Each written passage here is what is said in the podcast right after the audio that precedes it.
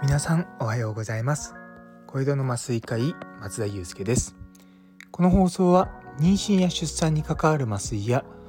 無痛分娩を中心に医療×ビジネスについて発信していく番組です。はい。で今日はですねやる気スイッチの入れ方ということをテーマにお話ししたいと思います。本題に入る前にちょっとまあ私事なんですけれども実はあのこの放送がある今日からですね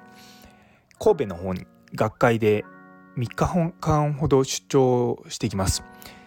日本麻酔科学会っていう、まあ、我々麻酔科にとって一番大きな学会なんですけれども今回はですねコロナウイルスと、えー、帝王切開ってことについてかなあのお話しさせていただく予定です。実はまだスライドがあまり出来上がってません。というところで私自身もですね今日のテーマをしっかり聞いていきたいと思います。で本題のですねあのこのやる気スイッチの入れ方について話していくんですけれどもまあ最初に答え言っちゃうとですねどうやってやる気をスイッチを入れるかっていうとやるんですよ。もう身も蓋もないことになるかもしれないです。とりあえずやる気スイッチはないなとかやる気出ないなと思ってとりあえずやらないとやる気って出てこないんですね。なのでこう僕も今のこの抱えてる仕事もですねあのまだギリギリになってやっていなかったんですけれども、まあ、ようやく先ほどある程度こう形が整って、まあ、あとは何回かこう練習したりとか、まあ、ちょっと手直しすればいいかなっていうぐらいになったんですが例えばあの、まあ、今回私プレゼンテーションするんですけどもプレゼンのことする時にずっとパワーポイントとかの前に座ってても全然うまくいかないんですよね。でやるって言っても必ずしもそのなんてその作業をする必要はないと思うんですよ。ただそれについてこう考えてたりとか、まあ、それについてメモを取ってたりとかそれについて頭の片隅に置きながら別のことしたりとか、まあ、そういったことをしてるとですね、まあ、もちろんやらなきゃやらなきゃって気持ちも出てくると思うんですけども少しずつ気持ちがですね上向いてきてたりとかあのやるかって覚悟が決まると思うんですよね。いやなかなかねこう皆さん、ま、私もそうなんですけども、まあ、天候に左右されたりとか今日はちょっと忙しかったなとか、まあ、まあ、1日ぐらいサボっちゃおうかなとかいろいろあるじゃないですか。ね、それがまあ人間なので全然大丈夫だと思うんですよ。でもやっぱりこうやる気を常にこう出し続けるってすごい大変なんですよね。で一見その他の人から見るとあの人はいつも頑張ってて精力的だなと思ってる人もちゃんと休むとこは休んでるんですよね。今だとこうツイッターにしろインスタにしろフェイスブックにしろこう人の若干キラキラしてる部分をがよりキラキラするような感じになりがちじゃないですか。だからそういったところをあんまり気にせずにって言い方変なんですけどもまあ、自分のやる気を出すには、まあ、やるしかないのはもうこれはもう科学がある程度証明してることなのであのやらなきゃダメなんですが、まあ、なかなかねこうやれないのがねまあいいんですよそれで それでいいのかって突っ込まれちゃうかもしれないんですけども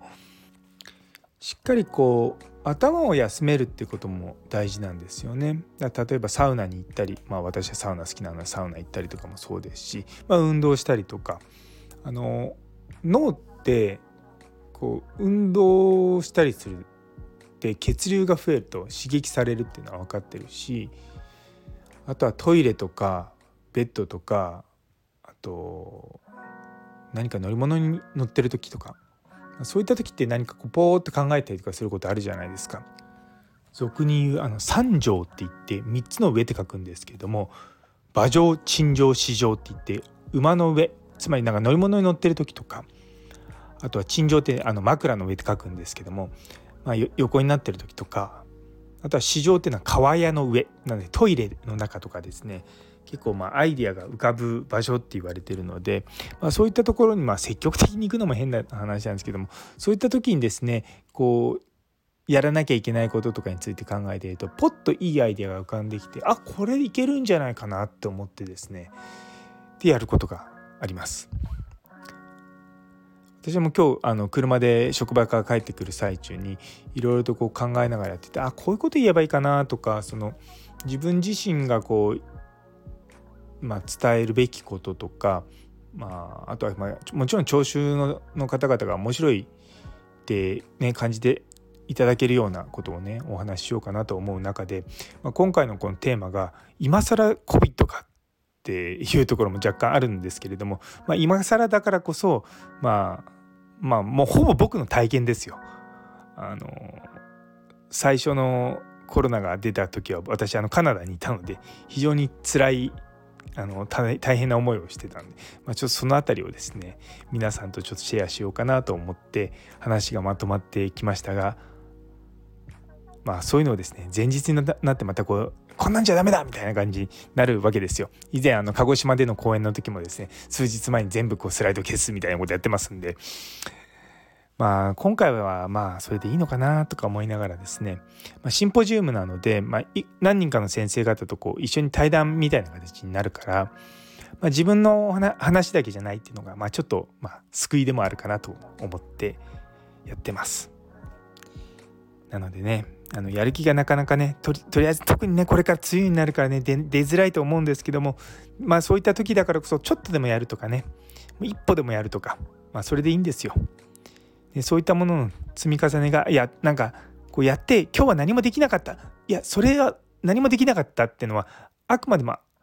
1ページも書けなかったけれどもそれを考えたことが大事なのでそういったものを積み重ねていくことがしっかりとした結果につながることなんだと思うんですよね。なんでそう自分はダメだとかいやせっかくこんなに時間費やしたけど1ページもスライドができてないみたいなそういうふうに思うんじゃなくてあのそういうふうなんか少しでもねポジティブに考えてちょっとでもやったぞよしじゃあ明日もちょっとやろうって言って、まあ、一歩ずつ一歩ずつ進んでいくってことがすごい大事なんじゃないかなと思います。というところで最後まで聞いてくださってありがとうございます。この放送が気に入ってくださったら、いいね、コメント、チャンネル登録お願いいたします。それでは皆様にとって今日という一日が素敵な一日でありますように。それではまた明日。